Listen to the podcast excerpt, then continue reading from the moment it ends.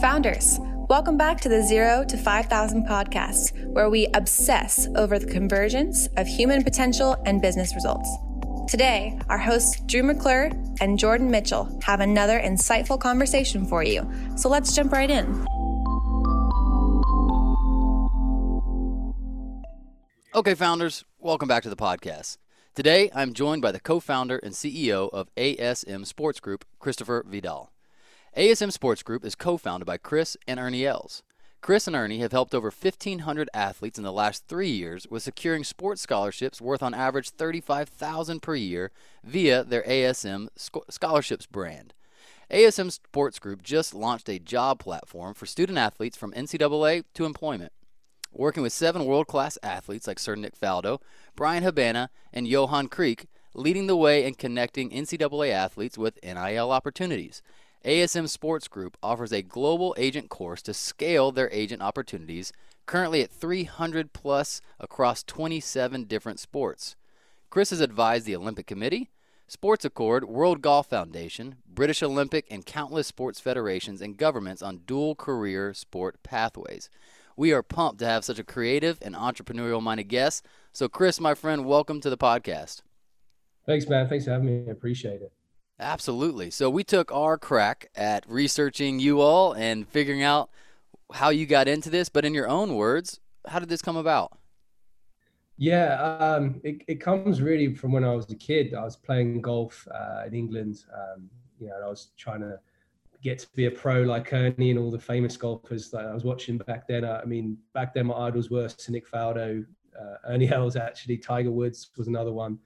And um, obviously, I was 14, 15, wanted to be a pro pro golfer. So as you do, you think, how do you do that?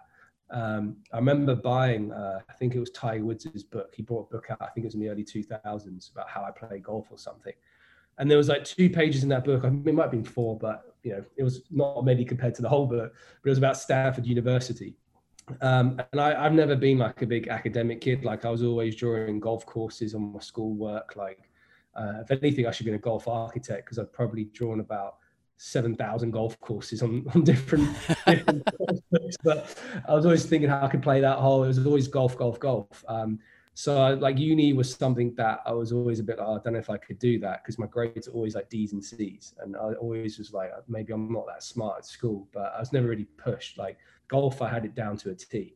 Um, so yeah, I saw this thing on Tiger about Stanford. I was like, that's cool. Not knowing how you know academic Stanford is, I just thought I can go there play golf there.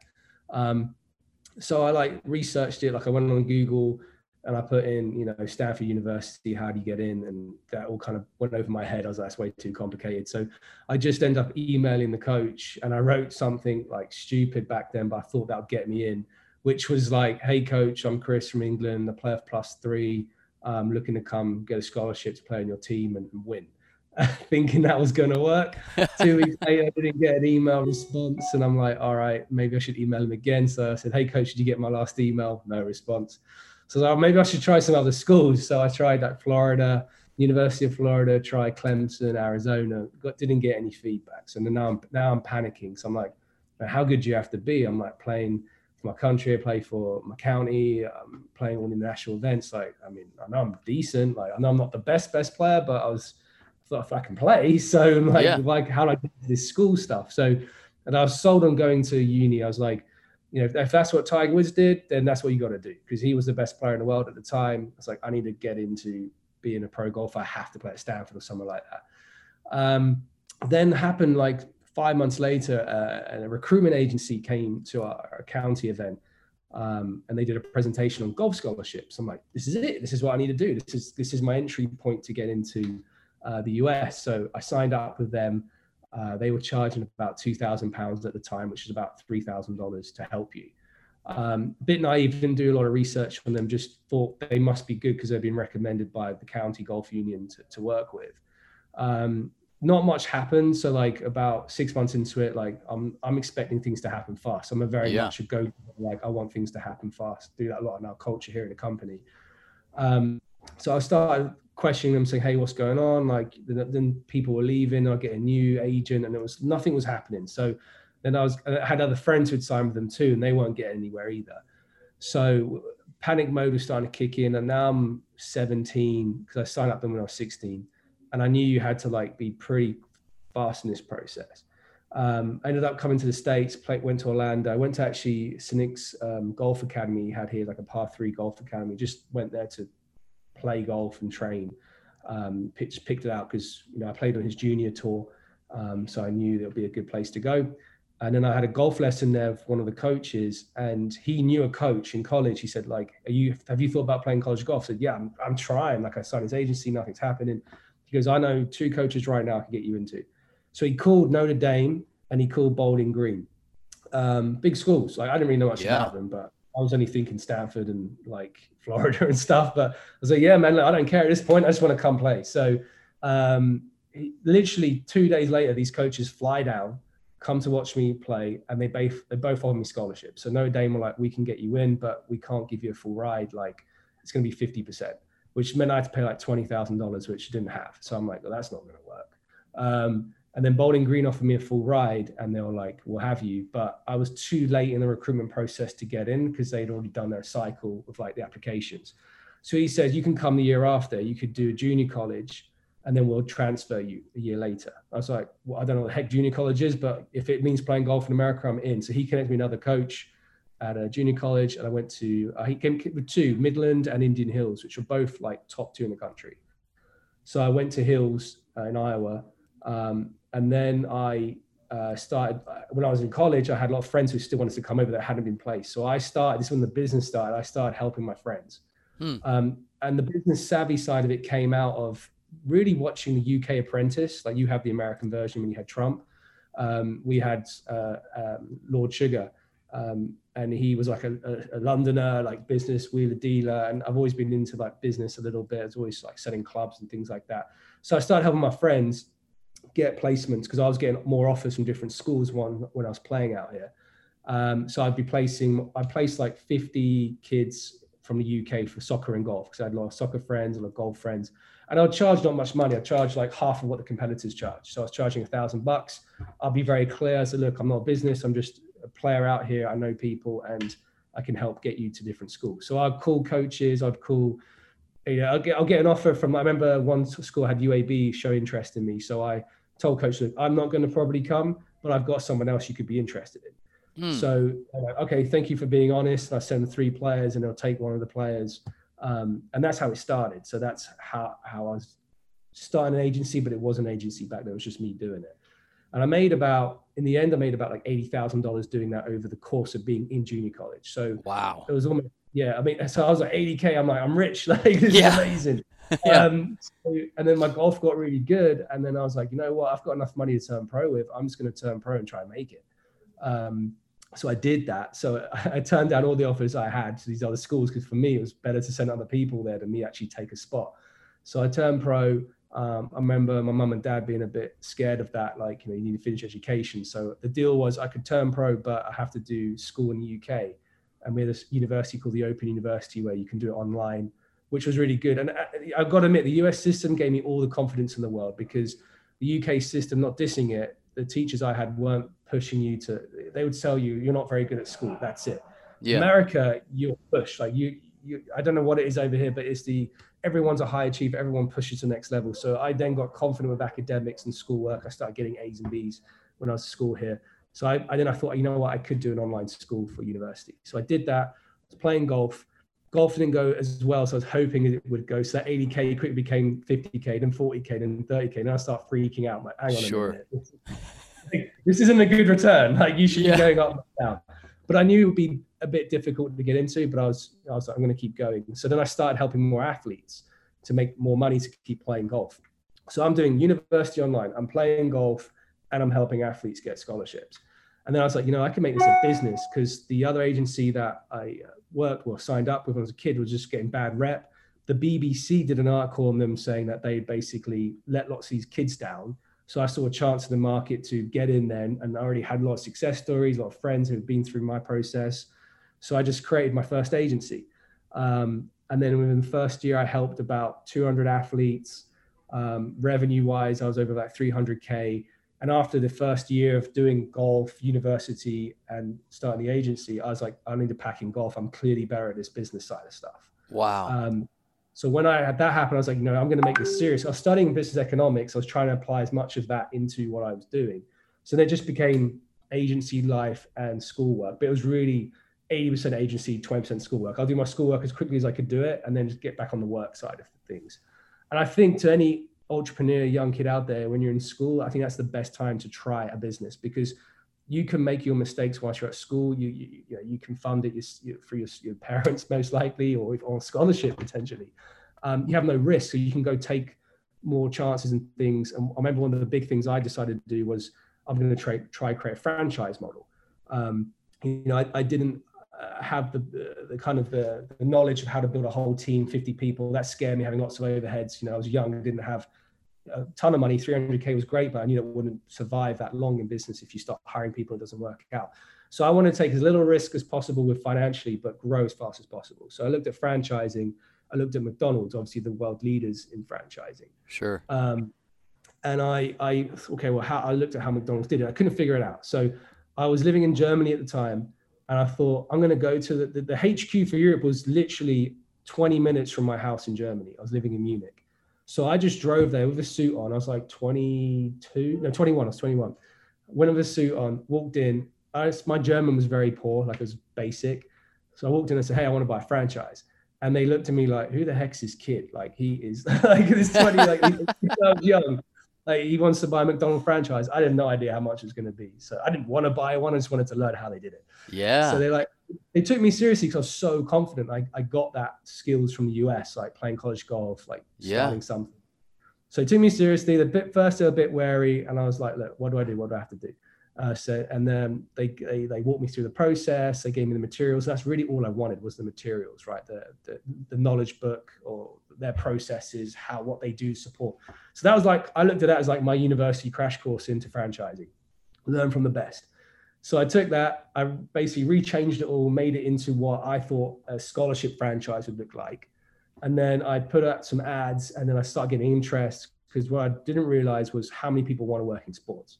So I came up with a concept and then literally to fast track it three years later, I had 25 global franchises in the scholarship agency world. Wow. Um, so yeah, that was pretty cool. It comes with its challenges. Like, you know, you, you think everyone's going to work as hard as you. It's not the case, but we uh, it was a great learning experience in the franchising model. Now I don't do that model because I've learned it's actually way easier to hire your own people and build up from there. But yeah. at the time, it was a great way to do it. So fast tracking, sold that business uh, about four years ago because um, uh, I had an opportunity to come work with Ernie Els. And uh, Ernie Els reached out to us.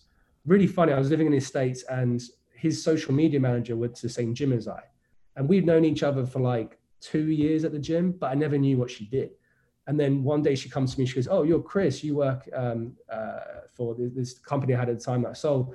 And I was like, "Yeah." And she was like, "Well, we'd love to talk to you." I was like, "I didn't know you worked for Ernie Els. I've known you for two years." And she was like, "Yeah." I was like, "If I'd known that, I'd have been on your face like a year ago. Like, hey, let's get a meeting. Let's get a meeting. I need to do a partnership with you guys."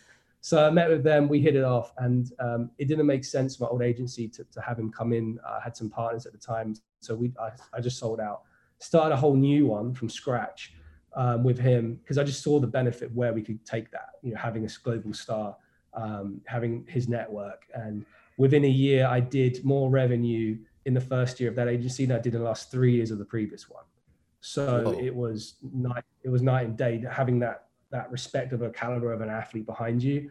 And then fast tracking to now we're we're in a 4,000 square foot office. We've got an investor coming on next month. We're going to be making an app. And they're doing more just scholarships, now it's become pro sports, careers, um, and scholarships. So we're trying to help create a whole pathway for these athletes, not just to get to college, but life after sport or professional management. So, you know, it, it's it's evolved a lot over the last ten years. I've been doing this.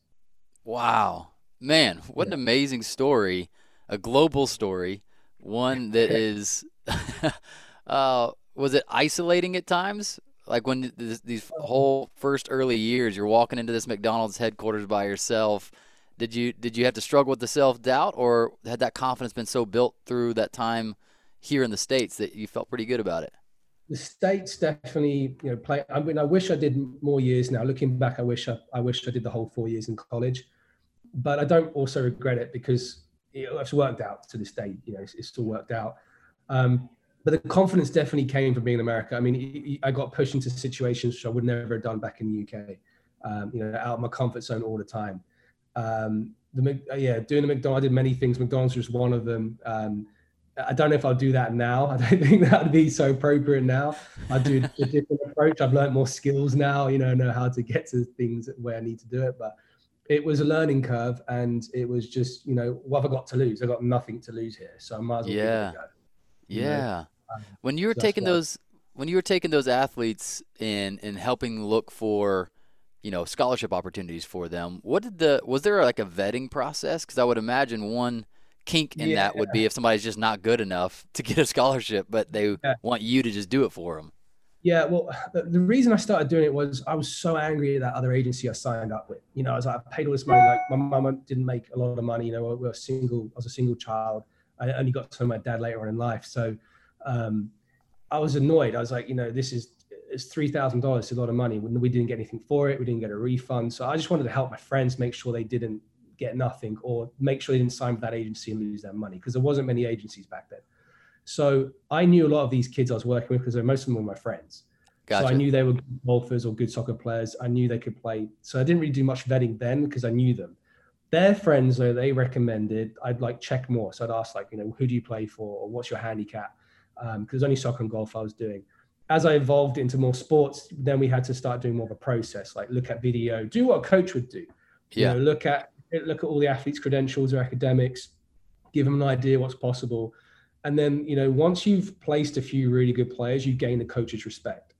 So I know if I'm, if I would never call, say, Stanford for a golfer who's got a seven handicap. Like I'm going to lose Coach Conrad's respect in 10 seconds.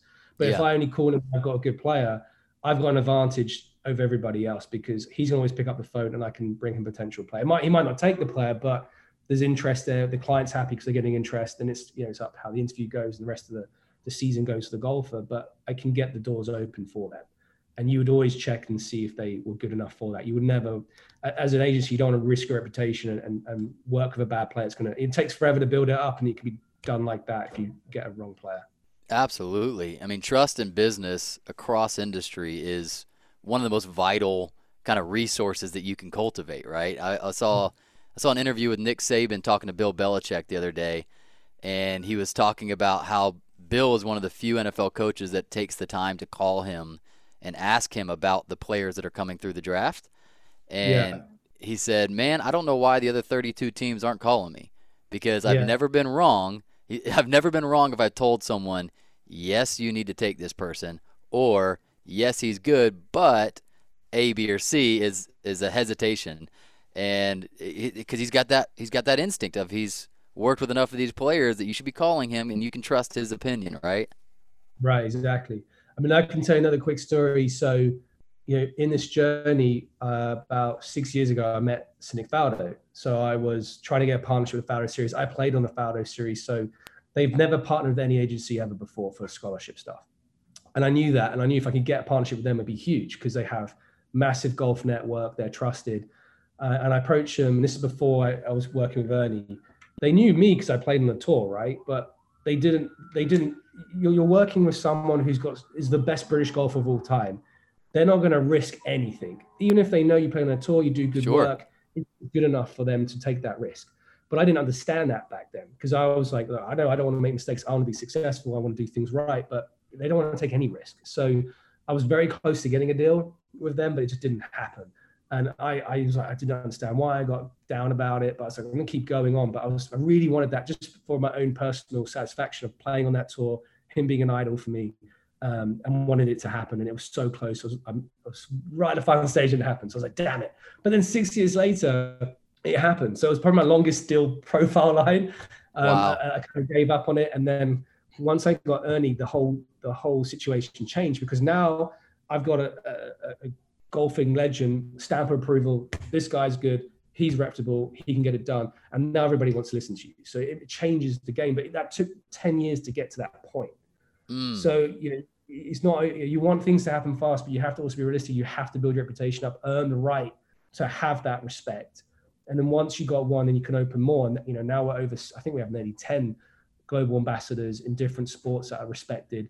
Um, So it takes time. Wow. And you obviously things to happen fast, but it doesn't work like that. That's you the hard part, man, because usually what we see gives us the impression that things like this happen quickly. You know, you'll see Yeah. something on Instagram or you hear someone's story and you're like, "Man, that's gonna how it's gonna be for me. I just need to get in front of this person. I'll I'll get in front of them on Shark Tank or something, and Yeah. it all take off." And it's like, now you spent ten years building a business while also building relationship and showing patience, patience and perseverance, right? Right. I, I think if you go, um, what the most valuable thing I've learned now is to find people who have done what you've done and, and work with them. You know, they can teach you. How, it, it's great having Ernie Els, but the ones that you don't see in the background are on the website. My mentors, right, my business mentors who have built million dollar businesses or billion dollar businesses. They didn't get to that situation overnight unless you won the lottery. But you're not a business person if you win the lottery, right? You're just lucky. So, like, they build a, million dollar business or a billion dollar business it's 10 20 years there's no shortcut um, obviously you get those stories where might be two three years you know uh, the instagram guys who sold to, to facebook i think that was one or two years but they spent years and years before Sure. perfecting craft in Yeah. something else to do that to get to that point so yeah I- i think eh, when you see all these tiktok videos now about you know buy these cryptocurrencies and you'll become a millionaire in a week or so it's, if, if you've had experience you know that's just full of shit like, ain't gonna Yeah. it's, it's not gonna happen then. Like, yeah. With those business Um, mentors, did they did they emerge in your life somewhat organically, or was it something you intentionally sought out? Um, it was yeah, I kind of sought it out, but it also just fell into place. So I was always looking like, okay, what skills do I need to get to next level? Because I always thought I used my athlete kind of knowledge. I was like, okay, what am I weak at? What am I good at? What do I need to get better at? Um, so I was always thinking, okay, well, sales is really important because without sales, you don't have any revenue to do anything. And then you have, you know, then you got to do your servicing and the customer service and then operations, all this stuff. So uh, the real thing I was looking for was a coach. When I was playing golf, I always had coaches, right? I had a golf coach, psychologist. They, that was my team to help me do what I need to do to be at optimal level to play golf. So I looked at the same strategy. Okay, I'm in business now. Who are my coaches? Who can I turn to to help me with sales, with marketing, with customer service? So I would go to events. Initially, I'd go to events, um, and then you'd see a couple of guest speakers. I remember one. Um, I can't remember his name, but he was an Indian guy. Played college tennis. I think it's Sharan. Sharan Afista. I have to look. He's not my mentor, but I, I I spoke to him for like ten minutes.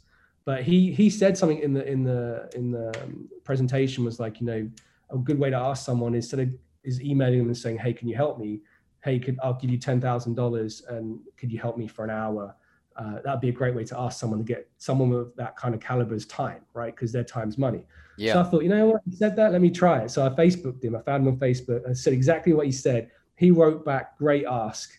And I said, I'd love to just learn a bit if you could help me or something. He didn't even charge me. He just loved that I adopted what he said. and then I had an hour of his time and he helped me with like some marketing ideas I was struggling with. And I took that and you know, he said, I don't think there's anything else I can help you with now, but I hope that was helpful. I said, I appreciate it, man. Um, so I do things like that. I'll just try and learn what they would say in and uh, reach out to them from what they would say. And then you build a relationship. If there's a good connection, you know, luckily I'm in sports. A lot of times they like the industry I'm in. You build a relationship. Sometimes you'd fund an event or pay, pay for a mastermind ticket they're doing, s- support them back. You can't just always grab, grab, grab. You got to Yeah. give back too. Yeah, yeah, that's huge. Actually, thinking through an exchange of value instead of just an expectation to take some value. Yeah, exactly. Like I'd always initially in my earlier days, I'd always just ask, but then I realized as I got older, you, you can't just take. You have to also give. So I'd always try. If I wanted a mentor, I'd try to give them something first, then then take um, before, and then in, that way you're exchanging, and it's it's a value for everyone.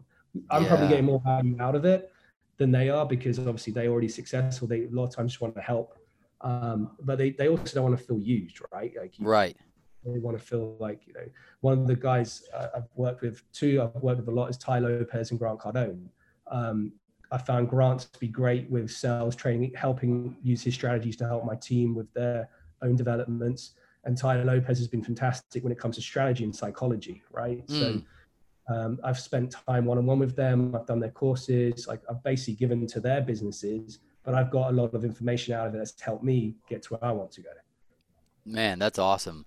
You know, I, would say the most uh, frustrating email I've gotten. I'm definitely not as sought out as as these people, but when people want some of my time, it usually sounds like, hey, can I buy you coffee and pick your brain? And it's so ambiguous. You know, I'm like, pick my brain about what? Like, I don't, I'm not going to just schedule a random coffee. But the time someone has said, here's what I know about you, here's what I know you're really good at or knowledgeable about, I would love to ask you about this specifically. Usually I'm like, yeah, that, that's, I would love to speak into that, you know? So even sometimes it's just how you phrase the question, not just can yeah. I pick your brain? No, what do you want to know specifically? Marketing, sales, psychology? Like, what could I help you with? And often people are excited to give that specific wisdom away that they know they can add value. Exactly. Yeah, no, I agree. I think it's how you ask is the, is the way to get in. Yeah. So let me ask you this and change gears just a little bit. What have been some of the, the differences in building this business now, either because it's later in your career with more knowledge or doing it with Ernie versus the first business that you grew and, and scaled in a very similar market? Yeah, so with the, I've always wanted to do more than just scholarships, right? As an athlete going through the collegiate system here in the states, I saw, you know, what do you do after college? It's very few are going to make it pro. So, and then you're on your own. You have this fantastic support system, and then you're out of college, and then bam, like, okay, I'm on my own now. So, I wanted to create a pathway for athletes. Having worked with Olympic committees and federations, I've they're always trying to figure it out. And what frustrated me, I used to live in Switzerland, I was really trying to push push that kind of partnership stuff for these guys. They take forever to do anything. And I get it because they're, they're, they're big and they've got lots to risk and lose. So they don't want to do many things. So I was like, I'm just going to do it myself. So when I got the chance to work with Ernie, I was like, okay, now I've got something credible. I could actually do these ideas I have and make them happen. And which was like on a scholarship agency to find talent, help the kids get a basic free education in the States. And then from there, if we have good talent, we can then professionally manage them in the sports world because we can look and see how they develop. And if they're not good enough to go pro, we can help them get a job. So then I hmm. can create three companies effectively. I have a scholarship brand, a pro management agency, and then I have a careers platform. Like, you know, like uh, what, what's the big one here? Um, Indeed, but it'd be more around sports yeah. specific athletes, right? Yeah. Because uh, for a company, you know, you, you're going to get an athlete who's determined, used to team environment. They're just go getter type of people most of the time. So that's what I wanted to, that's what I'm building now. And, and that's what I couldn't do before because I didn't have the right people around me to help that happen. I could do it, but it wouldn't be as successful. Like it'd take way longer. Now I actually got resources behind me that I can tap into and an idea can come to fruition much faster than before. So yeah. for me, it's a vision of what we want to do, and I've got the network to do it now. What have you found? Two things. So, what have you found to be easiest in executing on this vision, and what have you found to be most challenging? Um, I'd say what's challenging is, is, is probably I'm very impatient. So I, am my own worst kind of killer. Like I'm like, I want to happen now, and it doesn't happen now. It takes time. So that's a lot. I'm better at that, but you know, I, I have an idea. I just want to get it going and, and move it. Um, and I think a lot of times when you start something new, like our careers business, like we are new to that business, right? Okay, cool. We have cool athletes behind us working with us. That opens the doors. But then you've got, you know, like Bank of America, whoever is you're trying to get on the platform to recruit athletes in their jobs. They're like, well, I don't know if we want sports athletes.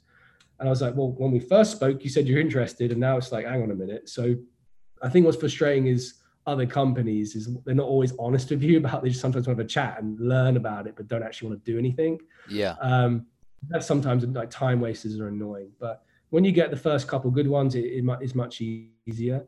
Um, I think one of the the, the, the good things is, is being is, is having an idea, and when you see it working, it really gives you that satisfaction. So it gives you that reward of like, okay, this can work, this can go somewhere. Um, but it's a lot of it just being patient, just every day making goals, working towards the project, making sure you're moving forward. I think that's where, as an athlete, you you set your goals, right? You set what you want to do as an athlete, where you want to go. It's the same thing as adopting the business. Just create a plan. I want to be here in six months, and then break it down and hit those goals every every month to get there. So, definitely though, having celebrity athletes on board helps because it does open a lot of doors. It's made it a lot easier for me to to get these ideas to people but then having to always learn when you don't get the result you want from a company that you're trying to get on the platform or from a potential athlete you're trying to sign up okay what did we do wrong because i did something wrong they didn't they didn't want to work with us so why um, sometimes just ask them you know because sometimes you bash your head in like why did that not work and i was like sometimes like you know i know you don't want to work with me but i really appreciate why I'm not going to come, I'm not going to annoy you and try to get you read to do this. Like, I'll leave you alone. I just really want to know what I need to do in the future to do better. And they Yeah. normally tell you. So, like, I'm like, cool. I'm like, okay, that's what I need to change. So I wouldn't go back to them. I'll go change that. And then I'll get like a competitor of them interested. And then they come back normally and say, hey, hang on a minute. How come they, it's funny how things work out. I was like, well, you told me what was not good and I changed it. And then I said I was going to leave you alone. So, That's awesome. yeah. Yeah, it's That's that feedback. It's that feedback loop. Th- th- That is something that I think we all have to learn better in business. Is like you said, we will kind of just think, like, I wonder Yeah. what happened when we could just ask, "Can you tell me Yeah. why you chose not to work with us?" Right? Right. There's so much valuable like- information that comes back from that feedback. Right. Like it's funny playing golf all my life. When, when you play bad, you know why you play bad, right? You can analyze it yourself. But in business, it's harder because it's someone else's decision making. Yeah. So you can try to figure it out as much as you, you can, but you can't really get in their brain. So unless you ask them what they're thinking, you don't know. And you have, again, it comes back to that McDonald's days. You have nothing to lose in that situation. You've lost the deal. So you might as well ask them, like, hey, what was it you didn't like about the deal? Like, or what was it you Mm. didn't like about the project we're trying to portray to you? They could tell you the answer or they could tell you nothing. I always make clear though, look, I'm not going to hassle you and try win your business back. I just want to know from my own personal feedback. yeah. Because if you don't say that, then they're like, they're going to think you're going to use it against them and try to get them back. Yep. Right. So I always make that clear. I'm not, not going to do that. I just want to know why. And I'd say 75% of the time I get an answer, which is hugely valuable to help Yeah. you grow. Yeah. Hugely valuable. If you don't do it, you- you're always going to try figure it out and it takes longer to then figure it out. You might figure it out eventually, but you might get it wrong five, six times. Yeah. Yeah, I'm curious for you on the personal level.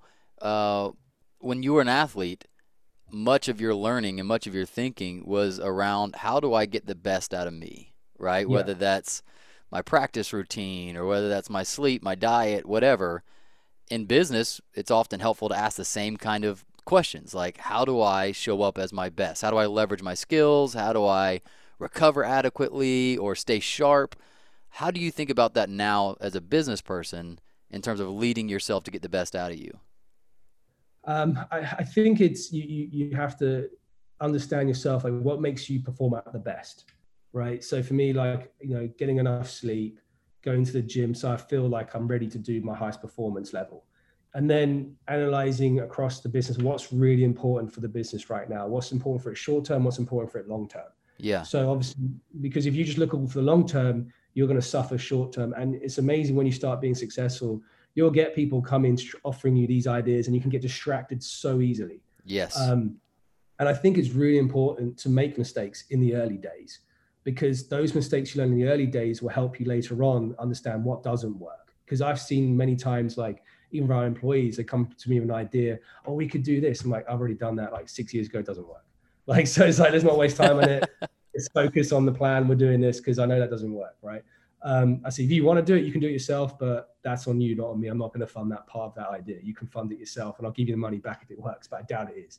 Sometimes they do it because they just want to see if they can prove you wrong, and like, no, you were right, and you get their respect, and then you can move forwards and say, okay, now you're going to listen, right? yeah. like, yeah. um, but yeah, I think short-term goals, long-term goals, and and and and, and you got to be good with yourself. Whatever makes you work, if it's coffee, if it's running, whatever it is, you, you everyone knows themselves.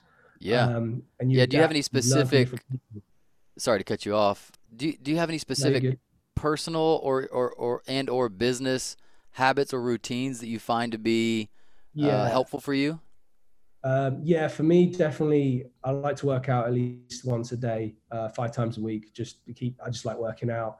Um, I don't when I'm lethargic, I just don't feel like I operate well. Um, I like Same time every day? No, it varies. Um, sometimes morning, sometimes evening. I'm not strict about the time, just as long as it gets done. Okay. Right. So, like like my non-negotiables are work out at least once a day, morning or evening.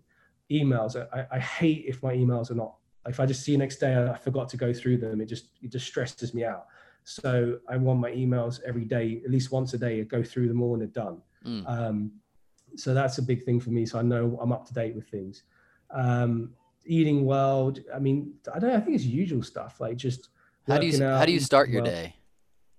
Uh, normally, I get up around like depends six to seven, depending on the day. Uh, I'm not strict about like has to be this time because then I feel like it stresses you out. Like, oh damn, I missed my six o'clock wake up. Like now I'm freaking starting the day bad. So if it's six or seven, I'm happy.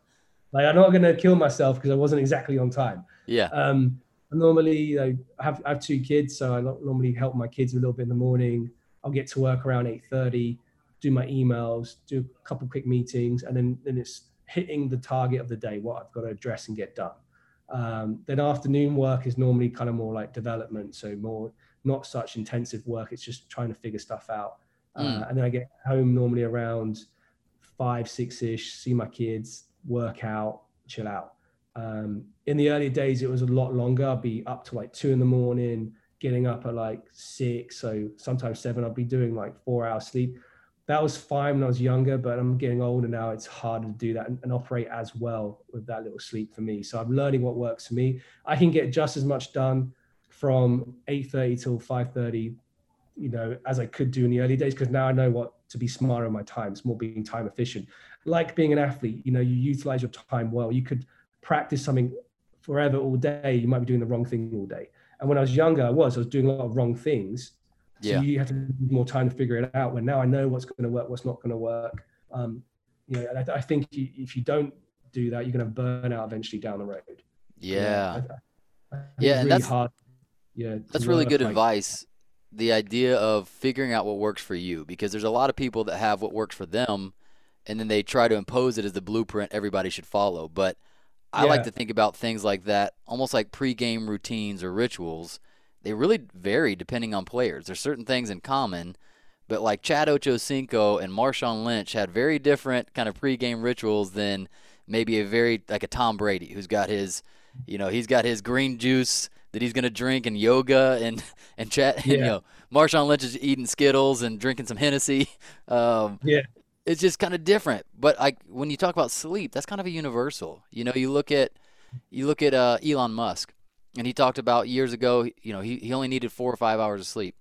Yeah. And he talks this year, and he said that he gets now seven to eight hours of sleep because yeah. he he he said I ran the data and I realized it wasn't as efficient as I thought it was that I was making yeah. poor decisions. It was taking me longer to get things done because I was tired than if I went ahead and gave myself the seven or eight hours of sleep. I got more done in less time the next day. Right, exactly.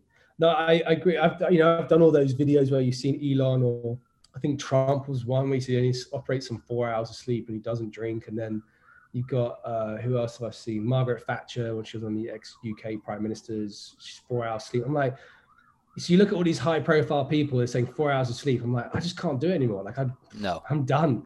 The whole day's useless. So yes. you know i, I think you just got to like you got to keep it to yourself. And as an athlete you see it all the time too. Like you look at other athletes you're, you're competing with them you think i got to do that because they're doing that.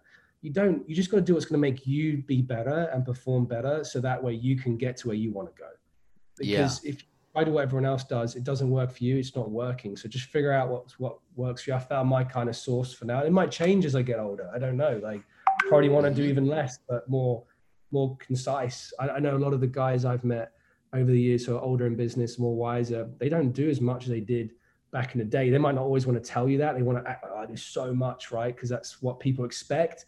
They probably shareholders will be like freaking out. They're not only doing four hours a day, but they, they, I'm working all day. Like but the party they aren't. They don't need to because it's, they got other people around them working for them. They just got to give the the ideas, the execution. That's it. Yeah. Um, so uh, one, I learned that also from Tai Lopez. I was with him at dinner once, and he said, if you look at the army, you've got your general, right? Your general is the boss of the business, and then you've got your troops. The generals are not working flat out; they're, they're coming up with the ideas and they're telling the orders to the, the troops what to do and that's how you have to look at business. You are the general. You're there to make decisions.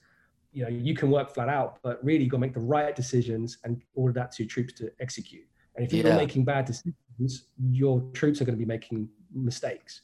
So really, you just got to get the decisions right, and then have people execute it right for you. Because it's different when I was doing this 10 years ago to now. 10 years ago, it was just myself. Now I've got 30 people here in the office full time relying on me to make the right decisions. I've got 300 global scouts. Like I can't make bad decisions, right? You can't take yeah. as much risk because there's a lot more on the line now. So you have to be operating efficiently. Man, there was uh, there's a Netflix series called The Kingdom. I don't know if you've if you've seen that or not. I've seen that's the is that the the war one where you go yeah. to yeah, yeah, it's like yeah, the Vikings, you know, as they're invading. England and that kind of thing. My wife and I, Yeah. my wife and I love it, and we've watched it, you know, for for months now. But the one thing that always grabs me is either inaccurate in the portrayal, or people were just dumb back then. Is in every war, literally these hand-to-hand combats, the king is in the front lines. The generals, like the most important people, are literally right there in the front lines fighting with people. I'm like, that would never happen, because Yeah. if that king dies, the whole thing is over. Like he would be Yeah. behind the lines somewhere Yeah. watching the ground troops, not in the freaking battle, right? And it's very similar in business. Like it's good to be with the people, like making sure you're not above any kind of work. I'm not above doing that. I'm not above doing that. But if I'm also not taking that time to work on the business and come up with a strategy and make the decisions, well, then nothing we're doing really matters, right? Exactly. I mean, and you, you don't send your, your president out to the war, right? He's he's in the White House war room. Like you're not. If you lose him, you, you're like, okay, you're in trouble. So Yeah. Um, I, I tell you another good series I watched. I was never really into that. I, I thought I'd never like it. It's The Crown on Netflix. I've It's been meaning to check that out. As a, I looked at it from a business point of view, how the Queen operates, and it's fascinating because I watched it during the pandemic, nothing else to do. Back pandemics, like I've got all this free time now, so I was, watching TV. Um, and she is always never making a uh, like decision. She does, but it's it's other people's decisions. right? so, the government's there as her puppet to basically take the fall if it all goes wrong. So she can never have an opinion. That was the thing. She never opinion. She's just like ask questions, and it's then up to them to make the final decision. But she'll give her feedback, but it's not. They don't. It's up to the person asking her to make the final decision. So it's just hmm. really interesting. She's like, we never can have an opinion. We are. Not, they're like Switzerland. I lived in Switzerland. They never have an opinion on anything. It's just they just listen and that's it, and then they hands off, right? And that's kind of how she. operates, It's all about how she keeps the power. And then I read this book about. I think it's just called Power, um, and it, it- it's very interesting. Like you look at how people have kept power over the years, and I think you have to like learn from these things in, in business too. If you want to keep the top spot in your industry, like you have to understand how power works, how all these things work to get an advantage over others. You know. Mm. Yeah, stuff like man, stuff like that is really powerful. I watched, I watched, and then read the book on Winston Churchill. But there was a movie that came out called The Darkest oh. Hour. I love that And movie. It's great d- movie. I watched that in the theaters in the middle of the day because I was on the verge of quitting my business. Like the business I Right, had right. started, I was feeling so scared, so lost. Like, is this really going to work out? I have three kids, family. Like, am I a dummy for doing this? And I was like, I need a break. And I saw that movie was on. I was like, I'm just going to go watch a movie and see if like I can clear my head. I was crying by myself at like three o'clock in the theater watching this movie and identifying with his his plight again totally incomparable. I get like what he had on his shoulders was like totally different. But there were just a few scenes in the movie that like spoke to me so deeply about not quitting not giving up and sticking even if your back's against the wall like this is the mission i'm on. Like we're gonna see this through. And it kept me it kept me going. And so i just i find those really valuable like looking at important leaders in the in the past or stories that represent leader ideals or things like that has really helped me Yeah, no, I, I agree. I watched the movie and I looked at it from a business perspective as well. And I was like, I mean, you talk about lifestyles. He was doing whiskey every day, smoking Oh, a cigar and having. So taking a bath doing- twice a day. He's doing what works for him, right? Um, Yeah. but yeah, I I think as well that is um, it, it, never give up attitude, and that, that's what I've always brought from my athlete days to, to work here. Is I, I'd sometimes have people come up to me in the office and like, what if we if what if this doesn't work, or what we're going to do if this doesn't happen? I'm like, I don't know, we'll figure it out. Like, there's there's we're not going to fail. We just Yeah. adjust the plan, figure it out. We move to the next. We keep going. Like, it's not like, what, we, what, what do you want me to say? What we're going to just like give up? Okay, bye, go get another job. Like, that's not going to happen. That ain't quitting. So I'm going to just figure it out, change plan. That's what the leader, the general, has to do. You have to expect not always going to go to plan, Mm. but you have to be the one that everyone looks up to and lead and be like, look, no, well, we'll figure it out. We'll change a plan and off we go. And if Yeah. you're not confident with that, people will see that, and that's when you lose key people because they move on to other things. They're like, I don't know if the guy can cut it. So uh, I'm very much big on culture in our company. It's very important to us, like winning attitudes. We celebrate our wins. We also look at when we lose, what we didn't do right. We we like analyze it. Um, so I think for me, that's that makes it enjoyable to come to work because everyone else wants to be here, so it's fun. Yeah. You know, we do boat days, we do casino days, we do dinners. Like every month, we're trying to do a new new thing if we hit our targets and we you know we hit our goals we always make it fun for everyone yeah i'm so glad you brought that up because that's where i wanted to transition next and i know we're we've only got just a couple minutes left um, but what i've seen is in sports it's often not as easy to switch from being a star athlete to a great coach you know like michael jordan and different people like just couldn't do it really that well and but then you have a steve kerr who was a good player but was it, it was really easy for him to transition to being a fantastic coach. And so yeah. in business, I found a similar challenge for me. Like it's one thing to lead myself; it's a different learning curve to learn how to lead a team. It's, you know, you're kind of in a different mindset.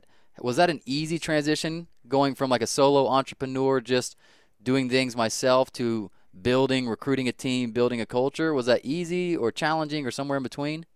Um, definitely challenging. I mean, I mean, I looked at it like I made a lot of mistakes on the way, done a lot of good things and right things, but I'm always trying to figure things out and, and better myself and learn from others, you know? So I never think I'm an expert. I'm always trying to improve and admit when I don't get it right to the staff and when I get it right, and then they know. So uh, I think you have, you have to always keep learning. I mean, if you look at it, when we're born, everybody's the same, right? As a kid, I have kids now, so I look at that. They have no idea about anything. It's what you teach them. Yeah. And when you get older, like we all have the ability to be the next Elon Musk or Tiger Woods, but you have to want it enough. Uh, and for me, I want to be uber successful in sports industry. I want to take on the IMGs of Wasserman. So I'm not stopping, but I also understand I need to figure stuff out. Yeah. Because I don't know it all. So I need to, that's what I need to spend my time on is learning things and keep improving. Anyone can do anything in life. It's just if you have the willpower to figure it out. And, mm. and it's, it's, how fast you get there. If you get the right advice, you get there faster. You get the wrong advice, it can take you longer.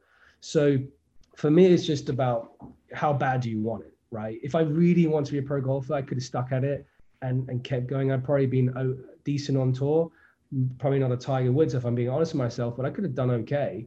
But I didn't want it enough, so I quit, right? And I yep. see that a lot of athletes, like they all want to be pro. Every every kid that comes to our agency wants to be a pro.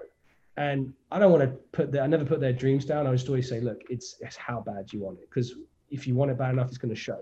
And you can yeah. see the ones you think are going to get there, and you can see the ones that are probably not going to get there. But they yeah. all think they're working hard enough.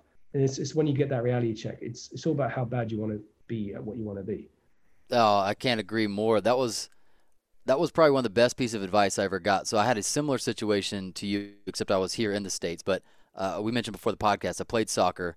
I played at a high level, and especially for soccer, it was different than football. Like my friends that played football, I think because it's a more established sport that makes more money, there are people actively flying around looking for talent. You know, they rank them and you're a five star, four star. There was none of that for soccer. And so yeah.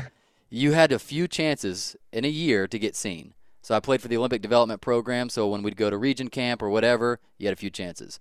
There's one to two tournaments you'd go to that certain college coaches would be there. You had a few chances. And it, it was just interesting. Like, did I even get seen? I was hurt one of those tournaments and I couldn't play. And I was like, oh, they're never going to see me. There's no tape on me. No one's like taping our games like that. But I had a coach, yeah. similar to maybe Faldo for you. I had a coach that went and made some direct introductions and even said, "You need to come into town and watch this kid." And so I ended up getting my dream offer to go play at Clemson. They had no money at the time because they had a few scholarships. They said first year would be a preferred walk on, that we can do money the second year. So yeah. on my visit, I was meeting with a friend who was a year older than me that was playing there on scholarship and I was tell me the truth, man. Should I do this? You know, we've been playing full on for years. I'm about to commit to a college, and his question was, "Do you want? How badly do you want to play professionally?" And I was like, "Ah, I don't know. Like just how wherever my heart was at, I was like, maybe if it comes around." He goes, "That's not good enough, man."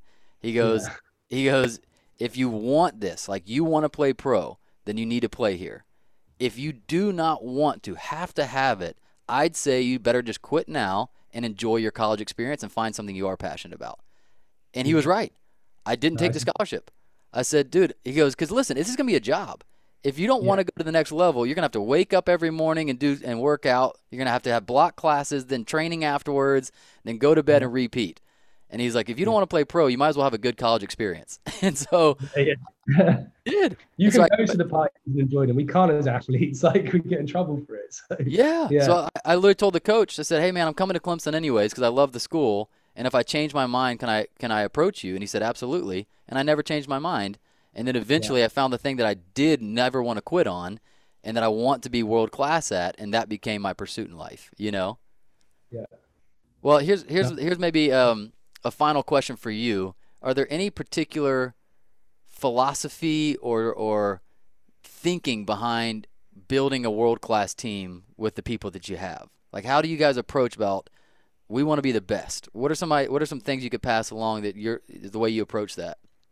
Um, it's be, being on the same page. You know, it's making sure everyone that we have understands what we're trying to do and that they they want to be a part of that.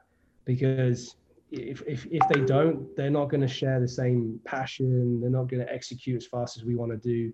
So we always try everyone that comes in, let them understand what we're trying to do here, right? We want you to be part of this journey. We want you to get involved. We have stock options. We try and make them feel part of the whole journey um, and, and part of the winning as well. So for me, it's seeing how quickly they adapt. Obviously, when they come in the first month, they're nervous, they're not used to it, sure. like they're learning the ropes. But second, third month, we want to see some action. We want to see that they're getting involved, they're coming up with ideas. We, you're not just, you know, you're not just shut down and say don't give any ideas. Ideas are always welcome here, good or bad. Like we don't know if they're good or yet until we know them, right? So we want right. to see what. Um, so like we just always encourage that, try new things. I always what, what I try to do a lot of the, the guys and girls here at the work is like let's try to do a business review. So we you know this is ASM Sports Group. We are a group. We want to make a group of sport companies.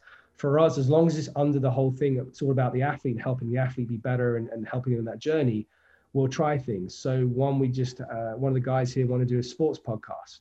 So you know he's working with me. We're doing a whole sports podcast he's getting a good share of that revenue. So he becomes a business partner for us in that sector.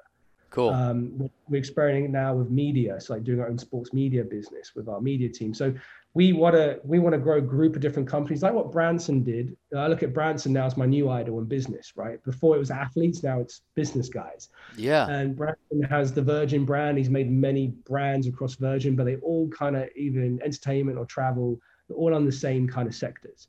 So for me, I'm, I want to do the same thing. I know it's not going to happen in one year. It's a, it's a 10, 20 year project. But in 20 years, I want to look it back and look, we have all these sports businesses under the ASM banner, which for, means athletes uh, sports management. That's the, the acronym for it. But they all, it all helps an athlete from being a young kid all the way to being a pro or getting a job.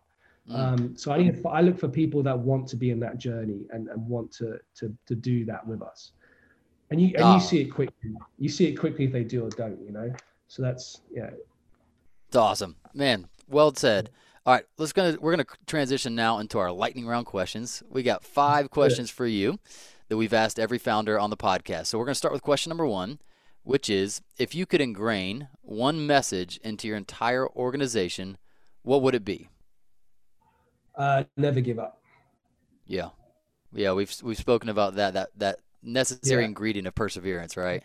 Never give up. Just keep keep going because you know you, it's not always going to go the way you want it to, but you got to keep going and figure out how how to make it work.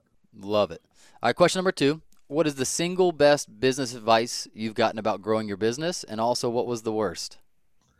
Oh, that's a good one. Uh, single best advice I would say is just try, right? Mm. So, um, if you have an idea, you can think and think and think, but it doesn't mean it's even going to work if you think to the death about it.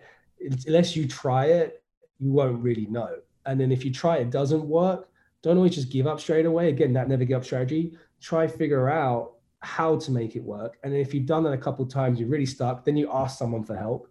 And if it still doesn't work, when it probably is just a bad idea, mm. right? So it's got to be a point where like, okay, that is, I've done everything now, it doesn't work, right? But normally, if it's a decent idea, there is a way to make it work. You just got to figure it out. So again, it's adopting that, never give up, then ask someone for help. So um, yeah, I think that's it's just try it and see if you can make it work. And then the you said the bad advice, right? The yeah. worst advice. Um, probably well, I don't know bad advice. Uh, probably um, when people come to you uh, and they like they they fish you ideas. So you not getting distracted by other things. So stick to your mission because other people are going to come and give you ideas like, oh, this could be good for your business. You could uh, do this. And, and what you do yourself is you, um, you get carried away. Oh, you try to get your goal faster and take shortcuts. Yeah. So you think, oh, that's going to work. I'll invest in that. Let's do that. And it doesn't work. Like, oh, damn it. Like like for me, one of the ones that the ones that always have failed for me is using these media agencies that say, oh, we can get you all these ads and we can grow your business, all these PR groups. So some are good, but the ones I've always discovered ask for twenty, forty thousand dollars and they produce you shit. Yeah. So like, like they, they, they always promise you this amazing stuff and it never really works out. Um, so I think like because you're trying to shortcut, you're getting bought into that idea that we can get here faster, and it's not really the case. So yeah, you, you got to stick to what you know and, and and not get distracted with that stuff. So yeah. love it. All right, question number three. As the leader of the organization, what causes you the most stress or worry currently? Uh, stressed. I don't know. Nothing really worries me right now. Um, I would say, and this is probably the NC, the uh, NCAA. I'm at the mercy of them in one of our businesses, right? In our scholarship business, they make a new rule that affects us massively, and there's nothing I can do about it. Yeah. So I've just got to do whatever they say, right? And there's a lot of things I disagree with them, but it's sometimes it's better just to keep it the way it is. I know how the market's going to be, so that stresses me out a bit. Like, what are they thinking? What are they going to do?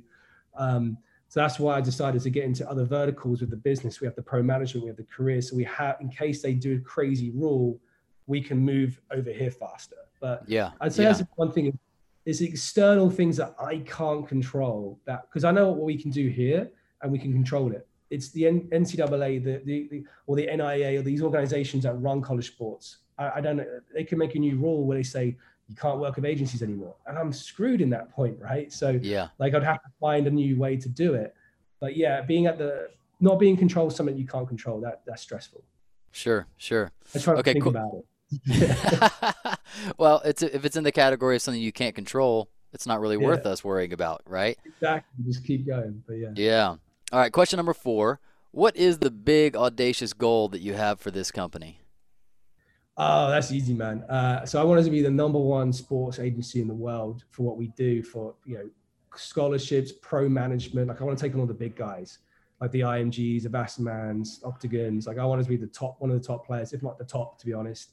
Yeah. Working the best athletes in the world. Like you know, like when you have a the next Cristiano Ronaldo or Messi, Tiger was like Michael Jordan. I want us to be the guys that represent those guys, um, and do it the right way. Make it incentivizing for them. Just be the coolest sports brand in the world for for sports management. That's my long term goal. Love it. All right, question number 5 is a little break from the business questions.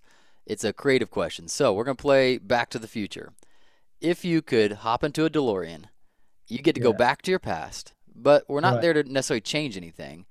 The, the deal is you get to pass along one message to that younger version of yourself. When Yeah. would you go back, and what message would you pass along to that younger version of you? Uh, I'd go to myself probably when I was 19, getting into this industry um, and starting it, and just pass on all the knowledge I've learned from the whole 11 years. it's like everything because then I'd handbook. be yeah, the hand. Like this is what you're meant to do, so you don't do all the mistakes you make. Yeah. Just do this is what works, right? And then you're like, ah, okay, I'd save a lot of money and time and been even further in development than I am now. So yeah, I think everything because just all the good stuff and the bad stuff, so you know what to do.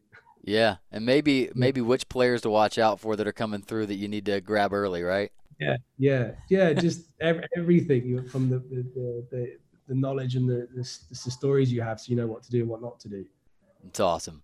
Well, my friend Chris, this has been awesome. Thank you for taking your time. Thank you for sharing your story with us. This has been fascinating, and it's going to be really exciting to see what you build and where you go from here. Appreciate you, man. And any listeners that want to learn more about us, just go to asmsportsgroup.com. That's got all of our businesses. And yeah, uh, my email is chris at asmsportsgroup.com. And give me an email if you want to get involved in sports. We'd love to hear from you as well. And also, have you have you launched that that sports podcast yet? We do. It's um, if you go to it's ASM Sports Group. So just go on iTunes or Spotify. We have ASM Sports Group and ASM Scholarships. The, both those podcasts are up and running, and you can go on YouTube as well. So Awesome. Check them out. Take, thanks, guys. Thanks so much. Appreciate Thank it. Thank you. Founders, thanks for listening. We hope you enjoyed it. Make sure you subscribe to the podcast and hop into our monthly founder email so we can ensure you stay on the edge of peak performance and massive business results.